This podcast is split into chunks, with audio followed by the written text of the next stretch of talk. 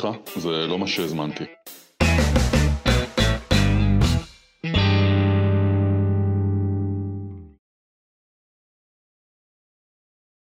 היי, אנחנו בגרסה מצולמת היום.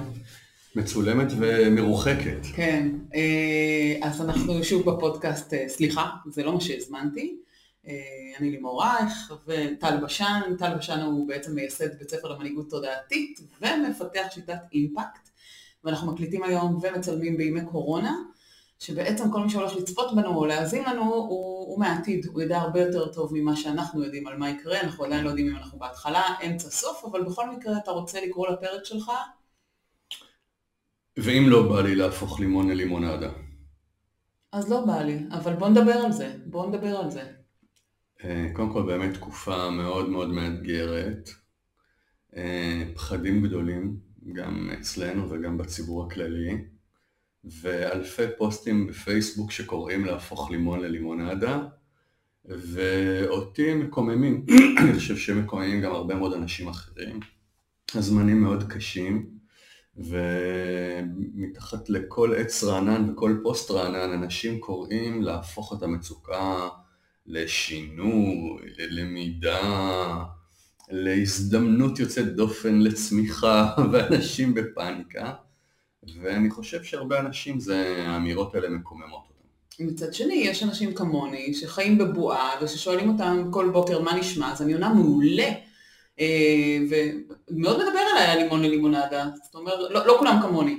לא כולם כמוך, חלק uh, מהאנשים שהם כמוך באמת חיים בתקופה שהיא לא כל כך uh, מאתגרת, השינוי הוא מינורי, הם שכירים, הם ממשיכים לקבל משכורת, הם עדיין עובדים, את עדיין עובדת, מקבלת שכר, יש אנשים שהם בחופשה לא תשלום אבל מקבלים מאבטלה, ויש אנשים שהם עצמאים או בעלי חברות, והם uh, לא מצליחים לקבל uh, את העזרה הזאתי, והם באמת uh, בלחץ מאוד גדול.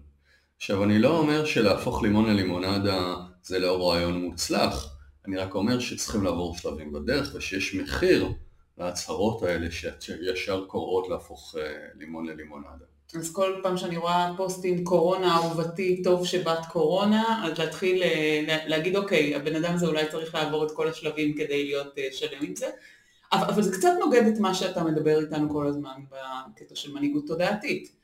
של בעצם אה, אנחנו צריכים לפעול מתוך מקום של אהבה ולא מקום של פחד, ופתאום אתה אומר לי, רגע, צריכה להיות גם לגיטימציה לפחד שאנחנו נמצאים בו כרגע. את, אני קצת מבולבלת, בקיצור. בוא תעשה כן, בסדר. אני חושב שאת לא היחידה. צריך רגע להבין, כשאנחנו מדברים אה, על פחד, חייבים לתת לו מקום, כי כשאנחנו באים וישר מייצרים מהלך שאומר, אין לך ממה לפחד, בוא תראה איזה טוב יש בדבר הזה. עכשיו, אם זו את ובאמת החיים שלך כרגע הם לא רעים בכלל, אז אין בעיה. אבל אם מדובר בדחיקה של הפחד למחשכים, הטבעה שלו בתוך הפנימיות, מלשון לתבוע, להסתיר אותו, אז אנחנו בעצם מייצרים בעיה. חשיבה תוצאתית או חשיבה מנהיגותית או חשיבה פרואקטיבית שעוסקת בצמיחה לא יכולה לדלג על הפחד. תראי, אני חושב שמה שקורה זה שמתוך ה... השאיפה שלנו להיטיב עם אנשים, אה, אנחנו לא רוצים שהם יסבלו, ולא רוצים שהם יפחדו, ורוצים לעזור להם, ואז מה שאנחנו אומרים להם, עזבו, דלגו, דלגו על הפחד, בואו נעשה, בואו תראו מה טוב יש בדבר הזה. עכשיו קודם כל... חוץ מדלגו, אני רוצה רגע לעצור אותך ולהגיד, אותי תמיד לימדו שיש מעגל הדאגה, מעגל ההשפעה. אה, את יכולה להשפיע על המצב, אז, אה, אה, אז בסדר, תדאגי ותראי איך את עושה את זה. את לא יכולה להשפיע על המצב? why worry? למה לדאוג? זה שאפשר לעשות רציונליזציה ולהגיד אין סיבה אה, לפחד, אה, זה אולי משפט אינטליגנטי, אבל מה שהוא עושה בדיוק באותו רגע, הוא לא נותן לגיטימציה למפחד לפחד. הוא לא נותן לרגש של התסכול, של החרדה, להתקיים. בעצם זו הדחקה רגשית.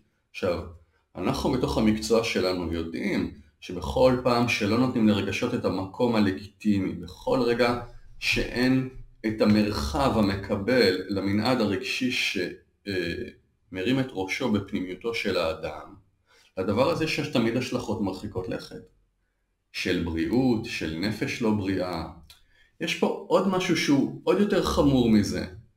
כשאני אה, לא נותן לגיטימציה לרגשות שליליים ולפחד, אני בעצם לא מאפשר לאנשים להיות אמפתיים אחד כלפי השני. כאילו מתוך שאיפה לעזור אנחנו מייצרים ניתוק. כשילד בא במצוקה מהבית ספר ואומר שפגעו בו או שהוא נעלב, אני יכול להגיד לו עזוב, מה אתה נעלב מזה? זה שטויות. אז ברגע שאני אומר לו עזוב, מה אתה נעלב מזה? זה שטויות, אני בעצם אמרתי לו תקשיב, איך שחווית את העולם הוא לא לגיטימי. מה שאתה מרגיש הוא לא חשוב. עזוב את העולם הפנימי שלך, בוא נידר אל עבר האופק, אל עבר השקיעה. החוויה הזו מייצרת חוויה של ניכור, חוויה של נטישה, חוויה של אין לגיטימציה למנעד הרגשי של הבן אדם. עכשיו את באה ואומרת, תראה טל, זה בא בסתירה לכל מה שאנחנו מלמדים, לרעיון הזה של פרואקטיביות, של מעגלי דאגה של קובי, שבא ואומר, אם אתה לא יכול להשפיע, אז מה אתה דואג?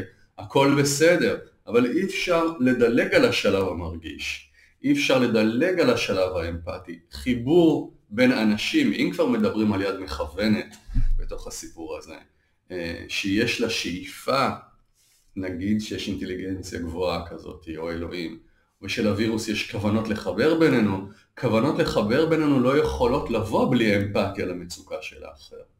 אז כשאני אומר לבן אדם בוא עזוב אותי, בוא תהפוך לימון ללימונדה, זאת הזדמנות לשינוי, הנה הדרך החדשה לנהל עסקים, זה בסדר, אבל אם אני מדלג על השלב הרגשי, אחד, אני לא נותן מקום ולגיטימציה לאחר ולרגשות שלו, ואנחנו כבר יודעים אה, שחוסר לגיטימציה רגשית גורם למחלות, גורם לדיכאון, גורם להרבה מאוד דברים. בן אדם, בן אדם לא מחובר לעצמו. בוודאי ובוודאי שאנחנו מייצרים נתק בין האדם לזולת, כי אין את היכולת להיות עבור האחר. כי אני אומר לו, אני מטאטא את הרגשות שלו מתחת לשטיח. עכשיו, אם אתה, אני מניחה שלא כל בני האדם אה, שווים, ואם אתה אובר מפוחד ועדיין נמצא בשלב הזה, שתכף נגיע לכל השלבים, ואני או שדילגתי על השלב הזה, או שאני אה, יותר מדי קלולס כדי להיות בשלב הזה, אני בעצם אמורה אה, לבוא עם פני איך ולשאול איך אתה מרגיש, וחלילה לא להראות את, ה, את הצד שלי שהוא יותר קליל, יותר אוקיי, המצב יהיה בסוף, בסוף זה ייפתר. לא, אנחנו, יש uh, טרמינולוגיה שהרבה מורים משתמשים בה, הבדל בין uh, אמפתיה להזדהות, בין... אנחנו רוצים להיות אמפתיים, אנחנו לא צריכים להיות מסכנים באותה המידה.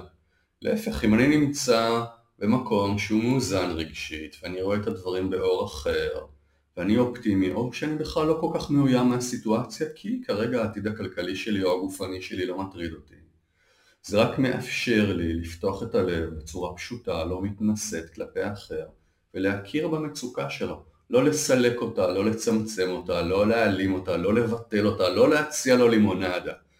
השלב הראשון, כשמישהו מגיע אליי כשהוא לא מאוזן רגשית, זה לא משנה אם זה ילד, בן זוג או הורה, זה לתת לגיטימציה למקום הרגשי הזה. זה א' ב' של עבודה מול רגשות, זה א' ב' של אנושיות. להפך, אנחנו רוצים שמישהו בעל כוח, שקט, יכיר במצוקה שלו.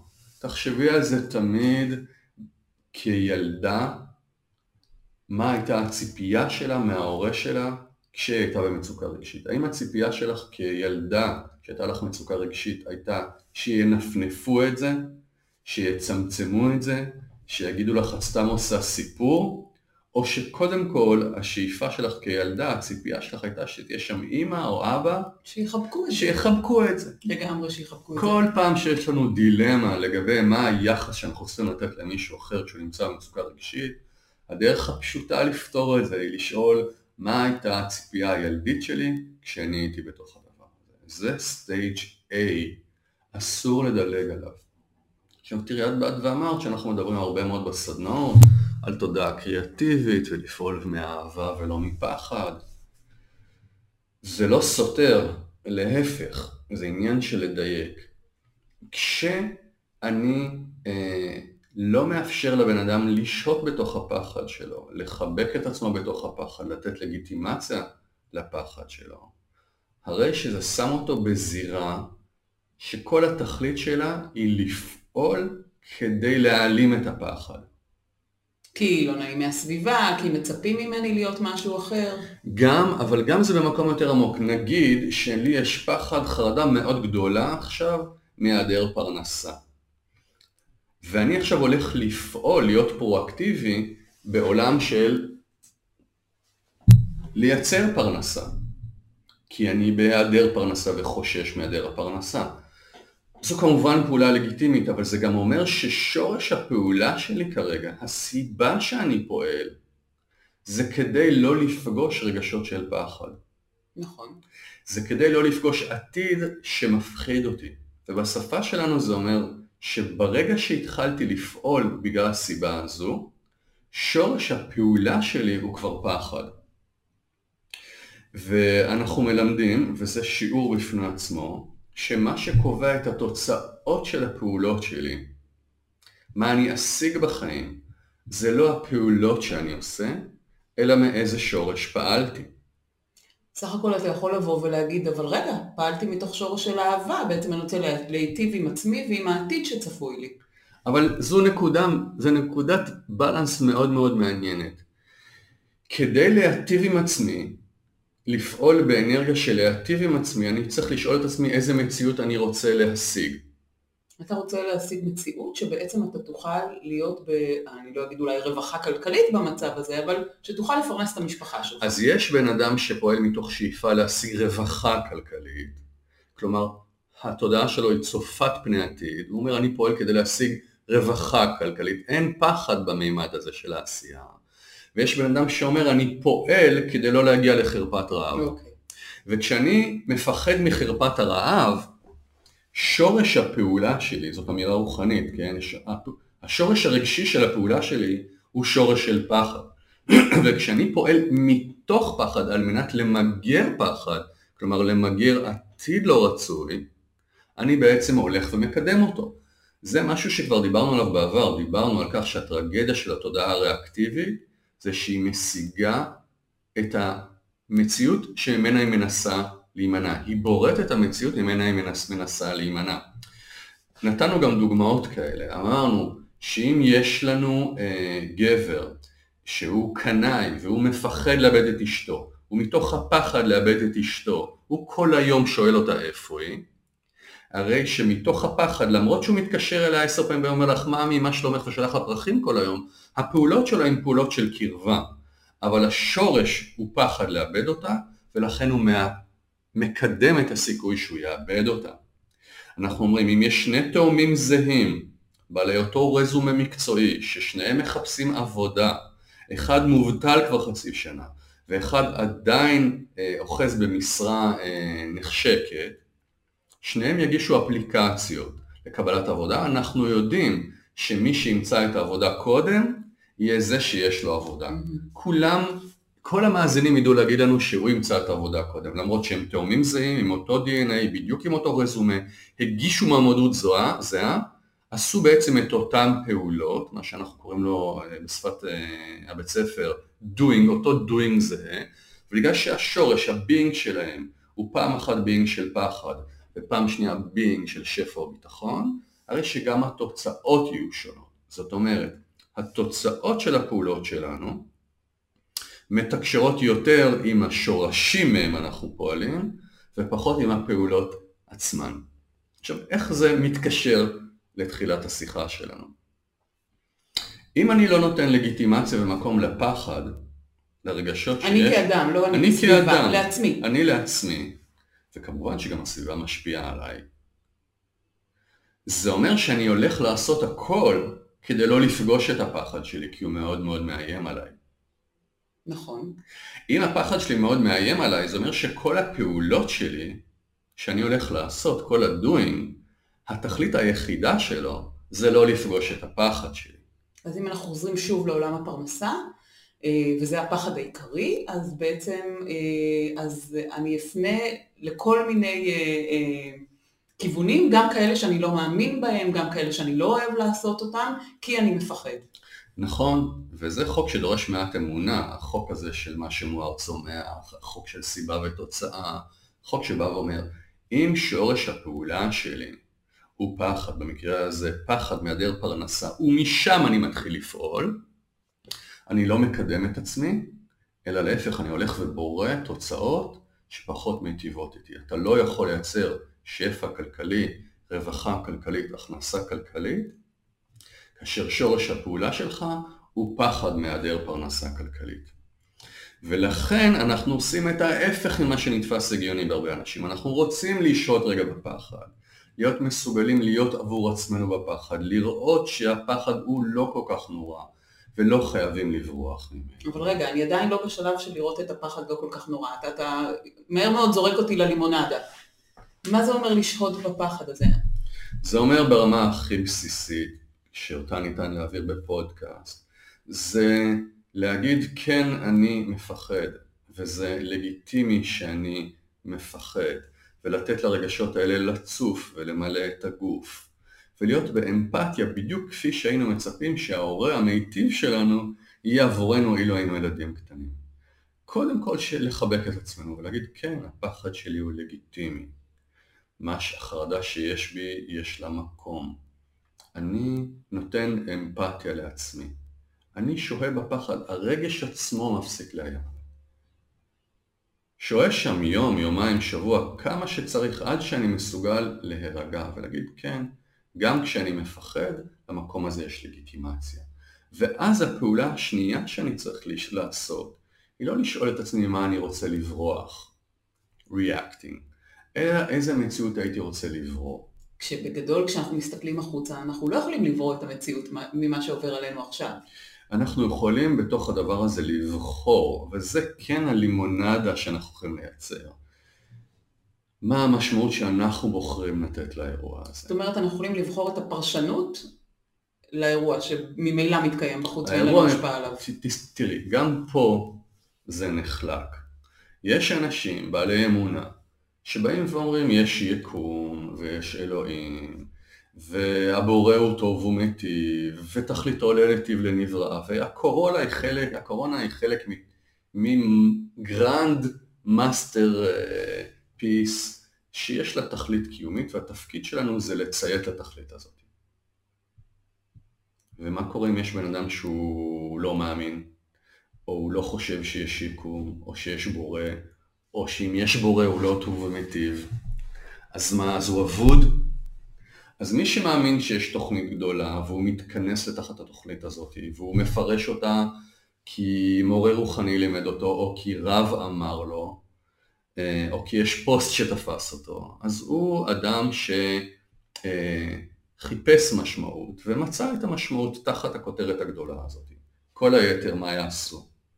יקשיבו לפרק הזה ויפעלו לפי השלבים. אז עכשיו, אגב אני לא אומר שאני לא שייך לפלג הקיצ... הראשון, אני רק אומר ומה אם לא. אז הפלג השני יכול או להישאר במראה שחורה, או להבין שניתנת לו הזכות להחליט מהי המשמעות של האירוע הזאת. אוקיי.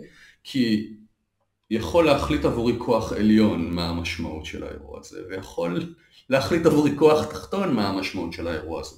וגם המשמעות לא חייבת להיות חובקת כל, היא אומרת בתוך האירוע הזה, בתוך המציאות שבה אני חי, בדלת אמותיי, בתוך המשפחה שלי, מהי הבחירה שלי לתת משמעות לתוך הדבר הזה? מה אני בוחר? אני בוחר בקרבה עם המשפחה, שם יש רווח עבורי? בסדר. אני בוחר ברעיון הזה של להכיר סוף סוף בעובדה שאין לי שליטה על כל המהלכים? כן. אני בוחר ברעיון שיש לי הזדמנות לתרגל התמסרות בתוך מציאות של ענייני השליטה? יכול להיות. זה הזדמנות עבורי לבחור ולהתחדש איזה מציאות עתידית אני רוצה לייצר עבורי? כן. זה אפשרות עבורי אה, להתפתח מבחינה מקצועית, לייצר שינוי? כן. זה בכלל לא משנה באיזה גודל הבחירה הזאת שלי.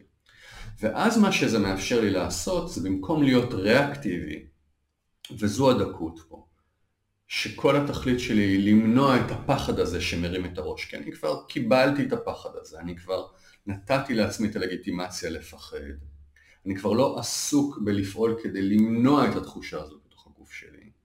מה שזה מאפשר לי לעשות זה לשאול שאלה אחת פשוטה, ובעיניי זו ה... יכולה להיות התרומה הצנועה של הפוסט הזה. השאלה הפשוטה הזאת, והיא כבר פרואקטיבית, זו כבר שאלה של creation, אומרת איזה מחר הייתי רוצה אה, לברוא. לא איזה מחר הקורונה מכריחה את כולנו לברוא. איזה מחר אני רוצה לברוא לעצמי, כן. לעצמי, למשפחה שלי, כן. לסביבה הקרובה שלי. ושכל אחד יגדיר את מעגל ההשפעה, אפרופו קובי, אה, בממדים שמתאימים לו. אוקיי? איזה מחר אני רוצה אה, לראות ביחס שלי לילדים שלי, ביחס שלי לעצמי.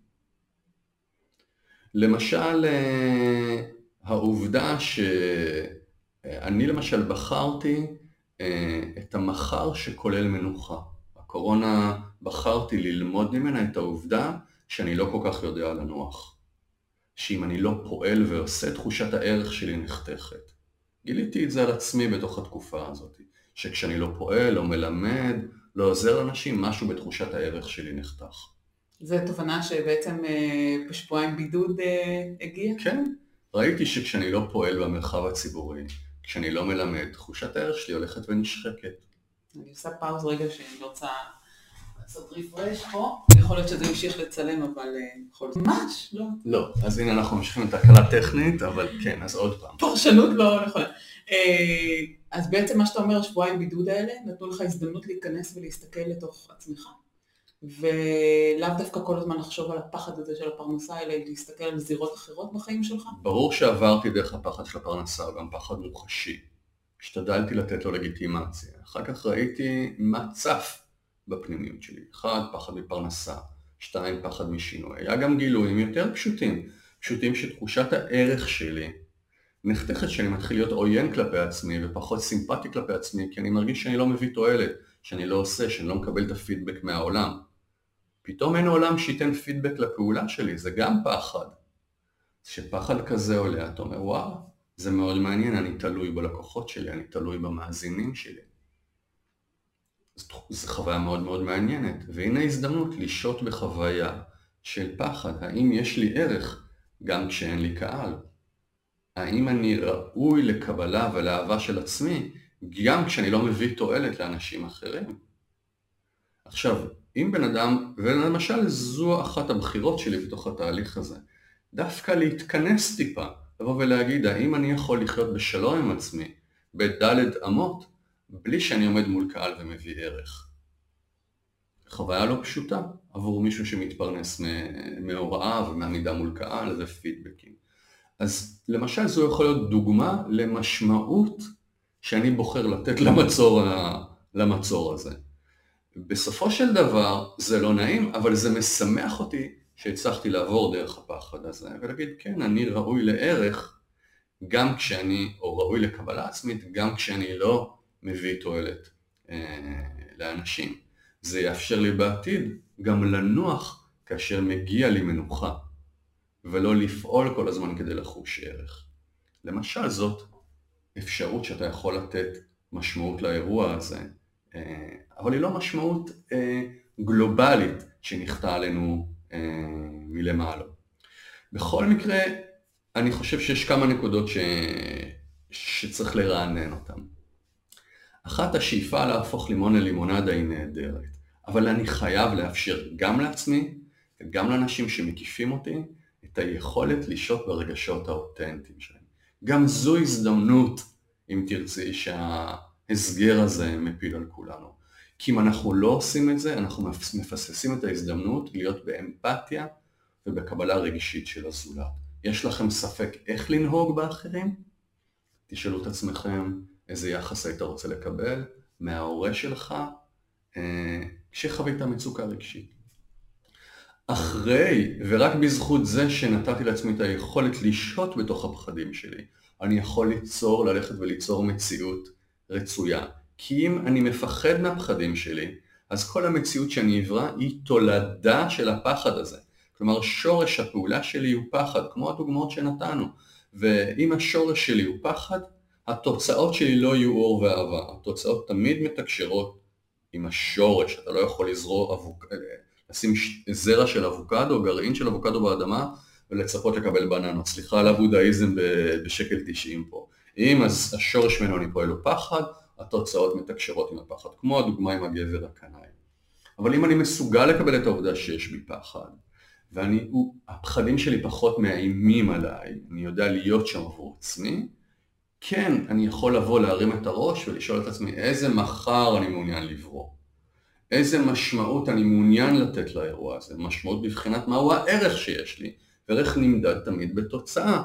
מה התוצאה? התוצאה שלי למשל בדוגמה שנתתי היא היכולת שלי לנוח, היכולת שלי לחוש ערך גם מבלי שאנשים אה, מקשיבים לו שמביא אה, תועלת לאנשים. זאת אומרת שאם אנחנו מסתכלים על הפחד, הפחד שלך היה פרנסה, כן. אבל התובנות שיש לך לגבי עצמך ולגבי מה שאתה עובר, הם לאו דווקא קשורים לפרנסה, קשורות לפרנסה. נכון. להפך, יכול להיות עכשיו שכשאני אלמד ממקום שהוא פחות זקוק להכרה של הקהל שלי, יכול להיות שזה יהפוך אותי בהמשך גם למורה קצת יותר מדויק, שפחות תלוי בסביבה שלו, שהמסרים שלו הם יותר מדויקים, יותר אותנטיים, כי הוא יודע כבר להתקיים גם בלי קהל, אז יש פה רווח. בכל מקרה, מכיוון שאני מציית לחוקים האלה, אני יודע שאם אני הולך להניע מהלכים של אה, פרנסה מתוך פחד לחרפת רעב, טוב לא יצא מזה. זה משהו שאני אה, מכיר, ולכן אני תמיד עסוק באיזה מציאות אני רוצה לברוא, ולא באיזה מציאות אני רוצה אה, לברוח ממנה. ולכן בעיניי השאלה הכי מעניינת בתקופה הזאת, והיא צריכה להיות שאלה פרטית, ואז שאלה משפחתית, ואז שאלה של יישוב, ואז שאלה של מדינה, ואז שאלה של אומה. איזה מחר אנחנו מעוניינים לייצר, לא מאיזה עתיד אנחנו מעוניינים לברוח. תודה רבה. ושנדע ימים טובים.